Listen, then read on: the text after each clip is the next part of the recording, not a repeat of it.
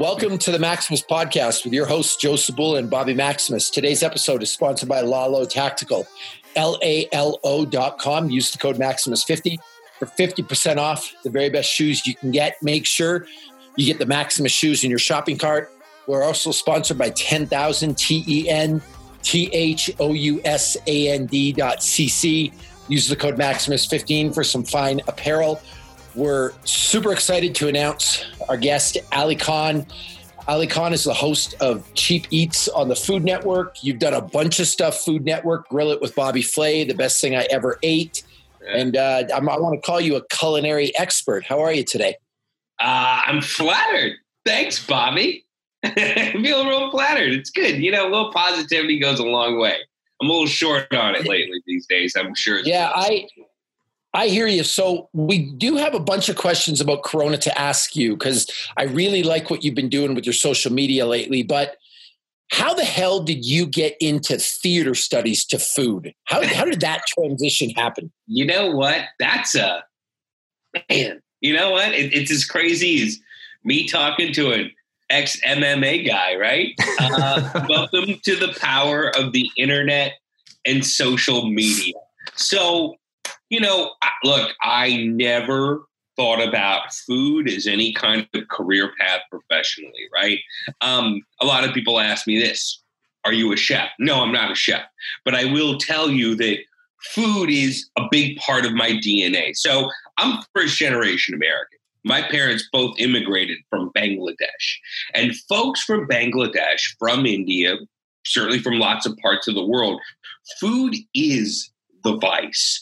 Food is the impetus for social get togethers. Um, Bengalis love to eat, and there's an irony that they come from a place where they were essentially starving. So, growing up, food was the epicenter of all social activities. And add to the fact that here I am, this little brown kid in the 80s growing up in middle America. I grew up in St. Louis. And, you know, when I would go to school with, you know, a mixed group of kids, and we'd open up our lunch boxes. My lunch smelled different than everybody else's. When I opened up my thermos, people were like, Are you eating rice and mushrooms? And I'd be like, Yeah, you know, so there's this weird feeling of, you know, wanting to fit in, but all, at the same time realizing that what we ate at home, what mom made at home on Sunday night was radically different than what I would have at Timmy's birthday party, right? And so out the gate as a young, young person, I realized that food is, is, is a big diverse thing. Um, my dad loved to go out to eat, didn't believe in babysitters. I was ordering from the the adults menu at six years old. I had a palate for um, you know foie gras and filet mignon cooked medium rare at six. Like I just was really really into food out the gate. I was very adventurous as a kid. We went to London when I was twelve. All I wanted to do, Bobby, was go to every different kind of restaurant I could find. I flipped my lid when I found out there was like Iranian food, Persian food. I was like, hey, let's go try that stuff. I went to college in Los Angeles I explored the city through food, and inadvertently, I came across the writings of Jonathan Gold. And if you don't know Jonathan Gold, only food writer to win a Pulitzer Prize. And what Jonathan Gold did was he started writing about these random, indiscriminate hole in the walls that were actually feeding huge growing communities in Los Angeles throughout the 80s, 90s, and 2000s.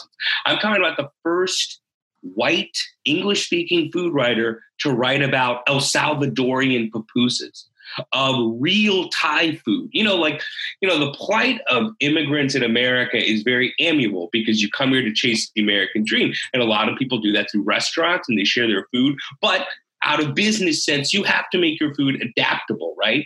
Jonathan Gold was writing about restaurants that were trying to serve it like they do way back when in the motherland right? For these interesting communities. So I was super into food, whatever, right? Cut to a couple years later, I'm out of college with my theater degree, you know, hustling, struggling, as many people do with that kind of study. And a friend, a, job landed on my lap. A friend of mine was writing a magazine, working for a magazine. They had to write a restaurant guidebook in Los Angeles. This is before iPhones and before the internet was handheld, before there was Yelp and people actually needed books to kind of go, oh, here's a little cool book I can keep in my pocket or in my glove box of my car. Let me figure out where I need to go to eat. So I wrote a restaurant guide for Los Angeles. The following year, when it came out, I went to USC. A lot of my friends went to film school. They were like, "That's you want to be in front of the camera? You know what, my man? You need to use food." And Food Network was becoming a big thing. As if this story wasn't long enough, uh, I started a ten-year path of chasing this dream of coming up with my own idea for a food show, utilizing my background with my friends who went to film school, uh, my talents in front of the camera, um, and it was a lot of ups and downs. It was ten years. It was 10 years. In that time, I had a co host who won Food Network Star, Jeff Mauro. He won season seven of Food Network Star, big guy in Food Network. I worked on some spin off shows for him. I somehow got into the food TV world because of his success. I worked in development, I worked on shows for Alton Brown. And simultaneously, all the materials that I had was developing with technology. Okay. There was an Instagram in 04 when I came out in my food show, but when Instagram came out, I jumped on it and Twitter. Writing turned into blogging. And what happened was in that 10 year process, somebody who had a background in some food writing, the world changed where, look, you know, you could be somebody who you know, look, someone like yourself, I mean, using the power of social media to get your message, to get your point of view of a certain aspect of lifestyle across, became powerful enough that television, that grand gatekeeper of media, was like, oh shit, this blogging thing's a big deal. Maybe we should pay attention to this stuff. So, you know, I met the right casting person, someone who believed in me. Every six months, she'd shoot me a note or email.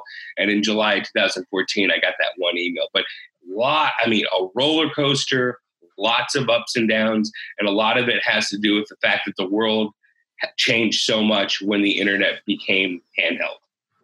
Now, one of the things I want to I want to touch on there, would it be fair to say you went into theatrical studies with the idea that it could help you with your food or was that a happy accident?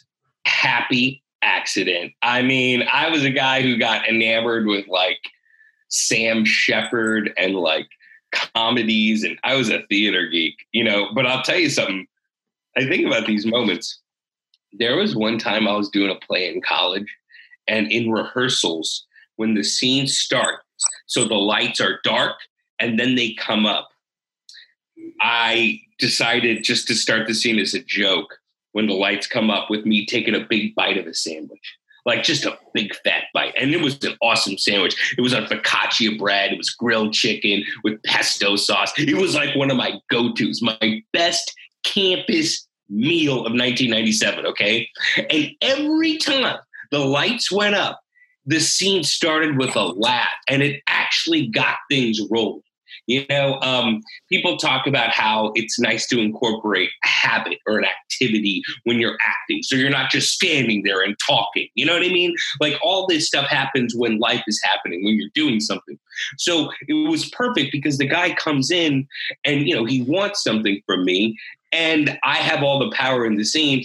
And I hold him I hold his attention and I make him work to talk to me and wait for me because I'm trying to chew all this food in my mouth. And I think about that. I was like, that was my thing. And I really timed it out. I remember the play would start. I would walk from the theater halfway down campus, order the sandwich, pay for it, walk all the way back, and have it just warm enough without missing my cue for that scene. It was, I mean, I had, that, I had that down.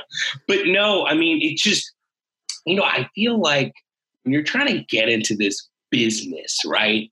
And everyone's like, why you? What makes you different? Why do you stand out? The food thing was the thing. Like, if I could just sit somebody down and just tell them about meatballs. I mean, everything about meatballs, bad meatballs, great meatballs. It works. I don't know. It works. So one of the reasons I'm so interested in that, it's funny, I see a parallel in my career. Um, I love fitness from a young age, wanted to get into it, but I was scared there was no avenue for it. So I went the traditional road. I actually did a honors English degree. I studied Shakespeare, romantic literature, mm-hmm. Renaissance pieces. Um, and, and it's funny that an English degree has actually helped me with fitness more than you could ever imagine because when men's health calls me to write, I can get an article turned around in an hour. Writing yeah. for my Instagram, writing for my blog. What ways has your theater training helped you in your new endeavors? You know, it's so interesting. When you say that you studied English, I'm like, of course you did. Like your pictures of you with all the muscles and stuff, that's a byproduct of your message, right? So that's what it's about. Like that's what we both do. We have a message to get across. And and I still work and evolve what that message is. I mean, you know, before this, right, you know, I'll tell you, right when I, when, right when this, when Cheap Eat started to, when the gears started to really roll, was probably a time professionally where I was in the murkiest waters. I didn't know where I was going. And I remember I was talking to a guy I was working with, and I told him this I'll say this, my friend, no matter what, no matter what happens, I'm going to be talking about food for the rest of my life. So, I mean, look, in the end of the day, I'm a food talker.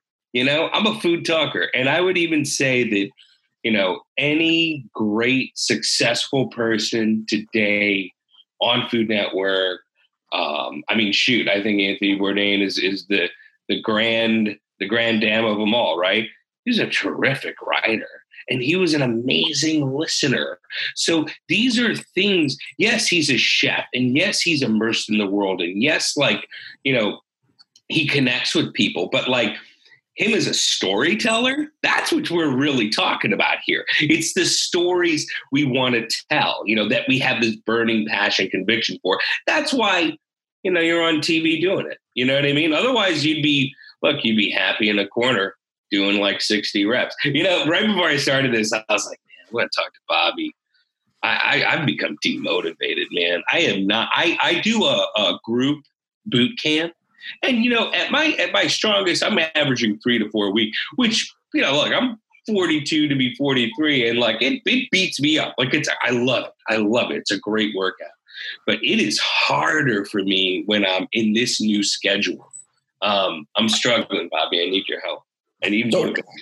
So I, I do have some advice for you, and I'm glad you brought up Jonathan Gold because a lot of people, I don't think enough people know who he is. Sure. I've actually, before you mentioned him, seen some parallels between you and him. I think what's most highly regarded about him is he's the food critic who didn't criticize. Mm-hmm. He only had mm-hmm. positive things to say about everybody. And yeah if you look at how he was in Los Angeles, he's universally loved and universally regarded. Such a contrast with some of the other food critics. Some of the other food critics, they walk into your restaurant and people are terrified. I'm going to get yeah. slammed. They're going to ruin me. Right. He would get hugs and love and, and acclaim, but just because he celebrated what was good and and and I see that with you on your shows but what I would say to you is he loved food. You need to learn to love exercise like Jonathan Gold just loved his food. And yeah. Jonathan Gold wasn't wasn't too good to eat at a at a street cart. He wasn't too good to eat at a, at a you know, uh, uh, what are those things called, Joe? Like a food truck. Yeah, he would truck. eat anywhere if it was good food. I mean, he he seems like the type of guy that if you could put together a really good Kraft macaroni and cheese dinner he'd be psyched to eat it if he liked the taste. That's how people need to be about exercise. Well, here's here's, here's a great tie-in for this, uh, especially with a foodie. Like uh, Ali, you you like vegetables? Do you have like a couple favorites?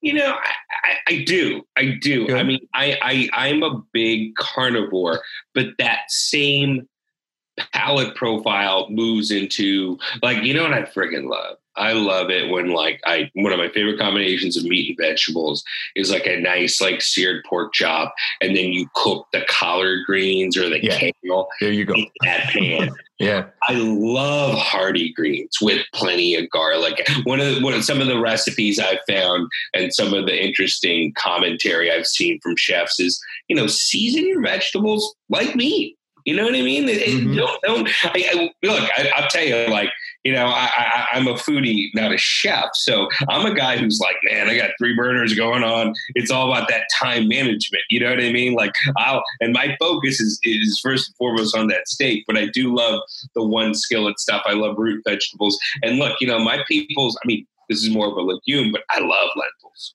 love, love. I'm listen, listen, Ali, this is the perfect answer for this because if I ask Bobby if he likes heavy lifting, we have the same conversation, but instead of talking about vegetables and how to cook them, it's yeah. about different lifts and different exercises, right? Yeah. So when when you're looking at your exercise, like like Bobby said, you got to find that passion for it.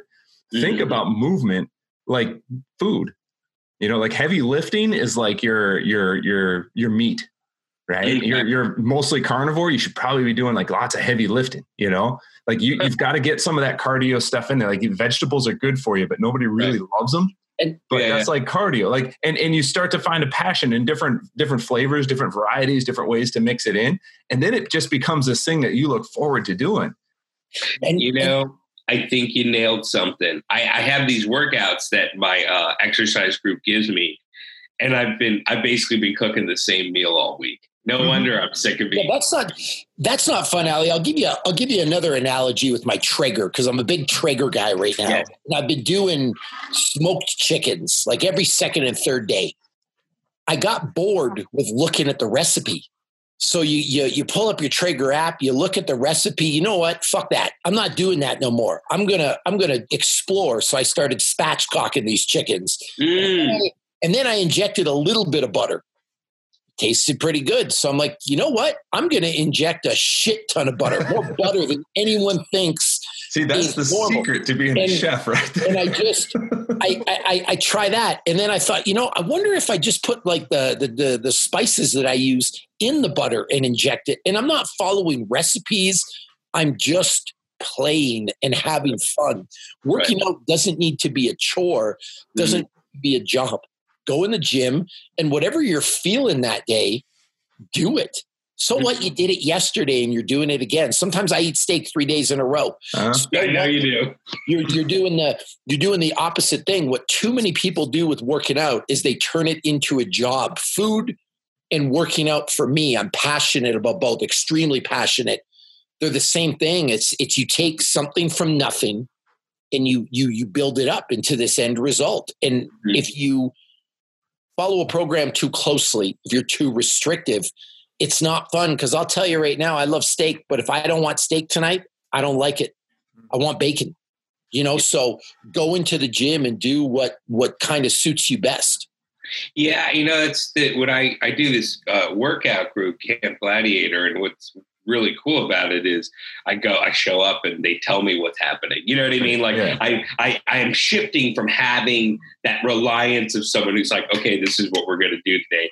And then an hour later, like, I love it because it's like, you know, I'm down on the ground, so exhausted, dripping, going, I can't do this next thing. This is the hardest thing in the world. And it sets my mind straight for everything else I've got going on in my head, which is all right now I really know what's hard. You know what I mean? Taking that next breath, taking that next rep. And uh, you know what? I think, you know what I'll do today? I'm just going to play. I'm going to play. Like, I don't care if I do the whole sweat drench thing. I'm, I'm going to keep it in my mind. I'm going to be like, I'm going to be like spatchcocking chicken and adding butter. Like, just yeah, not care. Who cares? Right. And who cares? Here's the thing people are so worried about screwing it up, but Listen, man, I uh, tried to make some A. This is a shame. I had some A4 Japanese Wagyu beef. Oh, oh and, gosh. And so I was playing and I, I cracked an egg in it. I put a little bit of like soaked oatmeal, um, used a little bit of bacon grease and pork lard, and I tried to make this delicious burger. And I got distracted with some podcasting. I blame Joe for this, and, and I fucking burnt them. oh my god! I like I I burnt them. It was horrible. I was crying. I was like worried. And I was like, okay, I, I, I ruined a meal. I, I scraped the burnt parts off, took the meat out, and I ended up making like a like a nacho dish with the inside uh-huh. of the burgers. And it turned out to be delicious. The point okay. is, is some of the best people, and I'm glad you brought it up, Alton Brown put a picture of a of a burnt piece of pizza, I want to say, up the other day on his Instagram, and he just wrote the caption, "I don't want to talk about it." Yeah, it made, me, it, it made me laugh because he's he's like impeccable, right? If you ever watch Good Eats, he's never cooked a bad thing in his life, but oh yes, he has. Yeah. And there's no such thing as a bad workout. So what you get in there for an hour and you move around and it wasn't great, you learn for the next time. I know now not to podcast while making burgers. yeah. Yeah, you had me an oatmeal. I was like, I don't know how this is going to turn out. Yeah, yeah, yeah. I just just playing. I wanted to find something to kind of bring it together, and sometimes I'll do that. I'll throw a bunch of random stuff together in the kitchen to try stuff out. Um, like you hear that on the Food Network all the time. Never pair fish with cheese. Why not? Like try it out. See what happens. What's the worst thing that can happen? And so many people are scared to go in the gym and just play. Yeah, they they end up they end up handcuffed. Now one of the things we really wanted to talk to you about today is you had a, a really good post on your Instagram the other day. It had something to do with barbecue. Uh, it was like a save the restaurant type thing. Can you? Oh, um, yeah. well, one of the things I've been doing lately is uh, in doing going on Instagram Live with different chefs who I've met throughout, you know, the different shows I've done. So one one we did was with La Barbecue. So you know, I live in Austin, Texas. You know, the land of brisket, and really in the last eleven years, a new movement of pitmasters has has has really hit this area. So Central Texas is known for this European oriented uh, smoked brisket, right, and sausages that really have deep uh, culinary heritage connections to Eastern Europe, right? And it's been going on for a long, long time. But that stuff was all kind of in the countryside or whatever. About 11 years ago, Aaron Franklin opened up his, you know, his namesake, Franklin's, and a couple other places spawned. And the folks I talked to the other day was a place called La Barbecue. Um, and there's some real lineage there. Leanne Mueller, who runs that spot with her partner, Allie Clem, her father's Louis Mueller. Very famous barbecue joint out in Taylor, Texas. She's here in East Austin. Featured her on Best Thing I Ever Ate. And what I wanted to do was, you know, reconnect with these chefs and just, you know, I, I, I mean, I know I'm aware of it because my social media feed is loaded with restaurants and I'm connected with the restaurant world and the food business world. But I just wanted to like, you know, A, you know, put a spotlight on these folks and what they're doing, how they're surviving, um, and also how people can, you know, get the food even if their restaurant is shuttered for dine-in service. So that's where that was coming from. And it was also a great way to reconnect with some old friends. How bad is it for the restaurant industry? Because I admire you trying to do what you can. Yeah. To help the restaurant industry. How bad is it right now for people? You know, when I one of my last interviews, um, you know, uh, this guy Meherwan Irani put it bluntly. He goes, "In the restaurant business, there's not profit margins. Okay, in other businesses, like you know, you're you're you're making money and you're putting that money away." Uh, he said, uh, "In the restaurant business, we work today to pay yesterday's bills. Okay. So you're always running razor thin margins. So to shut down the way they have, or to, or in some cases reduce, is catastrophic. I mean, staffs are cut like, I mean, the percentages I'm hearing 30%, 50%. Some places are totally shut down. Even in the scenario of the places who are doing the delivery service and the carry out it's at such a reduced rate. And then you know the whole grocery thing i don't know if you're always aware of this but a lot of restaurants are now acting as grocers a for the public good because grocery stores are now challenging to you know get to and and you know they don't always have everything the social distancing stuff.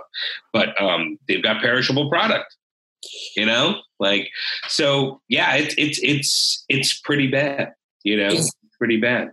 And now I want to talk about a good friend of mine, Viet. Um, I don't know if you ever met Viet. He stood in my wedding. He's been a dear friend for years. His name's Viet Pham. He beat Bobby Flay on the Food Network. He was on Food Network Star. Mm-hmm. Runs a little joint called Pretty Bird in mm-hmm. uh, downtown Salt Lake. Joe's been there. I think it's the best Nashville chicken on the planet. Yeah. And we had a talk the other day, and his business has actually went up since Corona. He's open a half the hours. Mm-hmm doing more volume because Viet was able to pivot rapidly. Viet's a brilliant guy, but he mm-hmm. pivoted rapidly into a takeout only business. And we were talking the other day, and, and he feels feelings of guilt that he's doing so well and some of the other restaurants are closing. But he also had an epiphany that he might not do a sit down Pretty Bird restaurant again. He might gut his space and turn it into all uh, kitchen and only do takeout because that might be the new path. So out of this is born maybe a new business plan for him that sure. might that might end up incredibly well. Do you think out of what's happening now, we'll see like some people adapt and come up with some completely innovative things, if you will? Because I've never thought about for barbecue, for example. I always thought I had to go and sit down, but I'm like, no, I might be able to just. Yeah, you know, it's yeah. surprisingly, I'll, t- I'll just let me jump on that point. I'm actually about to release a couple of recipes in the next couple of weeks where I'm actually repurposing brisket, and and and you know. Uh, prior to all this, I would have told you, like, Bobby, if you're coming to Austin, and we're going to get barbecue, you're going to have to dedicate some time. And, you know, there are places here that have notorious lines. Like people who go to Franklin's will get there at seven in the morning or earlier to maybe get food because the whole point is they smoke it, it's ready to go. They don't cut it till you show up. Okay. If it's pre cut and it's sitting in a warmer, it ain't the same thing. Ask yourself this every time you cut a Thanksgiving turkey, how good it is as soon as you cut into it and how it's not as good when it gets to the table. Um, that being said, I have, because of these times, gotten brisket and I've been repurposing it as leftovers, using it as this smoked meat ingredient. The same way that when you go to the deli and you go, hey, let me get a pound of roast beef, it's not like, oh, let me eat it right now. It's like, no, I'm going to save that for later, put it in sandwiches and stuff. So, one of the things I did, a lot of this has to do with, you know, how you heat it up and being smart about heating it up. So one way uh, to to bring brisket back to its glory is a really low and slow heat in a cast iron skillet. You cut usually when you're getting brisket. You can get a whole one, but usually if you're getting it to go, they'll be slicing it. Nice thick slabs. So you're going to put that slab on that warm cast iron skillet, and it's just going to slowly heat up. It's going to be like beef bacon. And it really does come back to life very nicely. Yesterday, I made a taco out of it. I made a gringa taco. So flour tortilla, brisket, a little sausage, like cheddar cheese. Um, another thing I did was my kid loves Asian food, loves soup dumplings, uh, ramen, all that stuff. We got some pho, the Vietnamese soup. Got this stuff at Costco. I'm sure they probably have it where you're at. And you heat it up in the microwave. It's, it's actually incredibly tasty. I put pieces of my stone cold out the fridge brisket in the pho. It was amazing. It was completely amazing. It reheats wonderfully in the broth. You don't have to worry about it drying out because it's in broth. It flavors the broth. It is freaking fantastic. Um, but to your bigger point about how restaurants adapt, I actually know of a restaurant that had this interesting model. They do Chinese food only takeout or delivery, and they did gangbusters. I mean, they had a really interesting model. It had a no tip system. The drivers got paid 15 bucks an hour. They all drove Priuses. They had a real concept in there. And the idea was we're going to create food that people only want to get delivery or takeout. So, to your friend's point, if you're shifting it to going, you know what? This is what it's all about. I think there is opportunity. And then the last thing I want to say to that point is the same guy who told me about restaurants and those profit margins, he has two restaurants and a spice trading company. And he opened up his first one in 2009 when the economy collapsed. So he actually said, you know, when this, when we get through this, and we are going to get through this, there's a flip side to it, which is you know, rents will be cheaper. You know, the idea of, you know, if you can find the capital, you're going to get a great loan, you know, if you're in that position. There is, you know what, we're going to survive. Um, it's hard. It's hard because some people won't, you know, but at the same time, like, I think you will find a way. And I think that it's important to realize too that people are going to, we're all going to be a little different from this. You know what I mean? And there's going to be, and people are still going to want to eat. They're just going to want to eat in maybe other ways that we're not always had been. Well, I think as, as, long as there's been society, there's been a food industry, right? Like there's always yeah. some kind of a restaurant, somebody who's willing to cook for somebody else. Like I think it's a it's a safe job. Um, but I do, I think what you were saying there is, is like restaurants will probably open and close, but there's always going to be some option. Somebody will find a way. Do you, yeah. uh, does this open up a brand new avenue for the for the food influencer? And uh, and I'll use Cat Cora as an example. I'm used to seeing Cat Cora in a in a chef's vest, a chef's outfit, whatever it's called. She's in like a high end situation. You know what I'm loving? Watching her making grilled cheese from home. She goes live and she's like, "Here's a Cat Cora grilled cheese," and I'm like, for for a guy like me, back to back, back to my burgers. The reason I used oatmeal is because sometimes I use like a seasoned breadcrumb in the yeah. in the in the meat. But I didn't have breadcrumbs, so I went and looked in the pantry, and I'm like, I'm gonna I'm gonna chopped or or or yeah, you were playing chopped. Whatever they're showing, I'm gonna I'm gonna I'm gonna try this thing out, right? So it's it's it's one thing to watch a Gordon Ramsay or a or a Cat Cora or a or a Matamora or whoever do a thing from a fancy restaurant with all the ingredients. Sure. I think it's kind of cool to watch them go to their pantry and yeah. pull out some like half day old or whatever stale bread and some cheese. And I'm going to make a grilled cheese and here's a canned tomato soup. It, it's funny you even bring that up, Bobby. I was just talking with my mother-in-law yesterday and one of the, the morning news shows that she watches, I don't remember if it's like Good Morning America or what have you, but um, they they have like a regular uh, chef on there. And she said exactly that she's like, it's one thing when they're on a set and they have all these obscure ingredients that you're never going to find or never going to go shopping for. But when she has to go to her cabinet and be like, well, what do I have in here today? Well, I guess we're going to make some bran muffins. it's more yeah. compelling, you know? Yeah, I tell you, you gave me a great idea. you know what I mean? No, but for, for a guy like you, this might be an opportunity because one thing that I see out of this that's been a blessing is more. I've listen, Ali, it's funny. I grew up with an Italian grandma who would who would whip me with the fat end of an electrical cord. I couldn't cut spaghetti noodles straight because she said the and I quote the machine makes it taste bad. So she cut her stuff with a knife. And let me tell you, when you're a six year old and your little hands are shaking because you don't cut these fettuccine noodles straight, you learn real quick how to cook. But uh, I, I, grew up with that skill and, knowing how to cook. There's a lot of people who are now having to figure it out. Mm-hmm. What's your thoughts on that? On that, for the first time, people are having to figure out how to cook, and I think what a beautiful thing. You know, I, I one of the things uh, I, I was talking to some guys, and they were like, "Well, what are you cooking?" And I'm like, "We're in this amazing opportunity because we're all we got to be at home." You know, and all of a sudden, all those excuses of, oh, I got no time, I got to go to work, and, you know, I got to go to the gym, grab my kids, blah, blah, blah.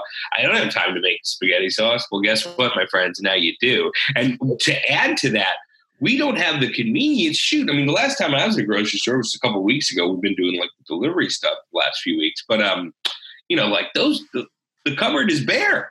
You know, so now it's like, well, let's get the bare basics you know, and let's make things. So I've been telling people like, hey man, I mean, we have an instant pot. That's our kind of gateway excuse to make a lot of things, you know, slow cooking, simmering, and all that stuff. We've been making our own pasta sauce. Uh, we dabbled in making tortillas. Guess what? Now we're really making tortillas. I mean, I love how everyone's buying flour. I don't know how it is in Salt Lake City and Austin. You can't buy flour anywhere. Yeah, flour's flour's gone. It's ridiculous. It's like flour toilet paper. I'm like, are people making homemade paper mache or something like this? I don't, I don't get it. Flour's gone. I think the TP is a fear thing. I think the flour. I don't know. I mean, I think maybe the shelf life stuff, but um, it's look, it's. I know for myself too.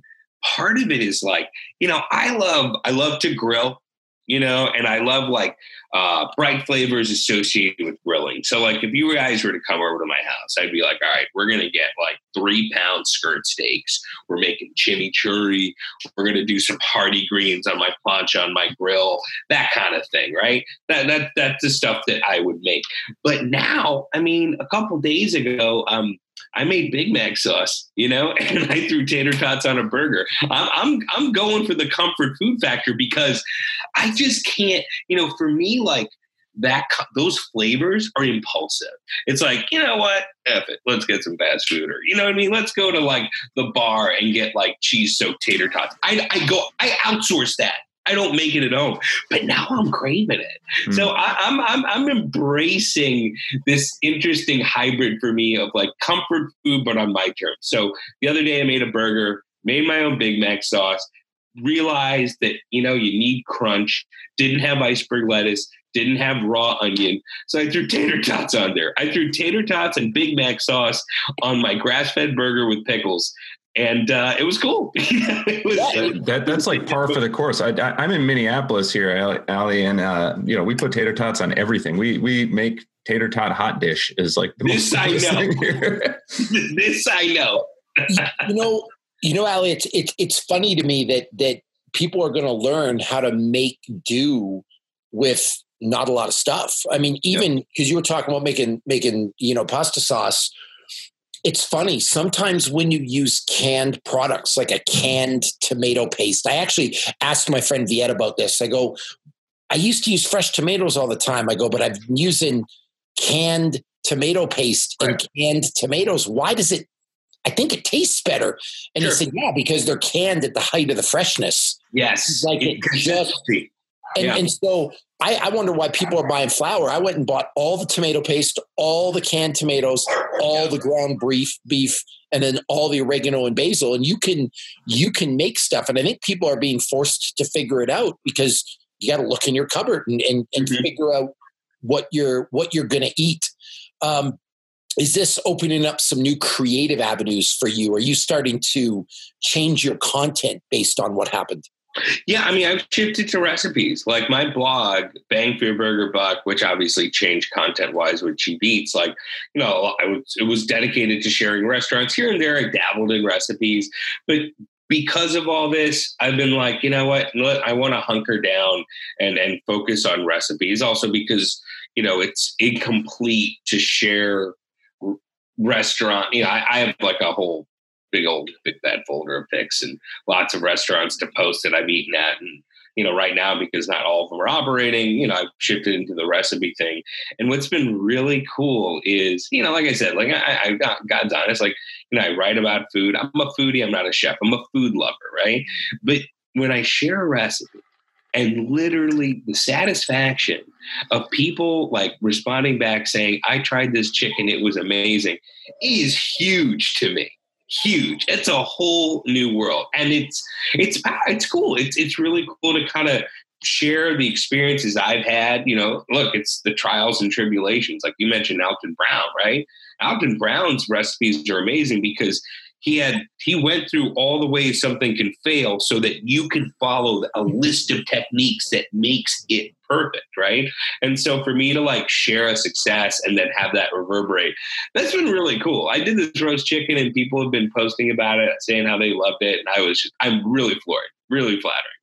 Love it. We do have some because we know you have a you have a you have a time cap here. I have some skill testing questions to decide if we can really be friends or not Oh wow! Okay. right. Traeger or Kudu?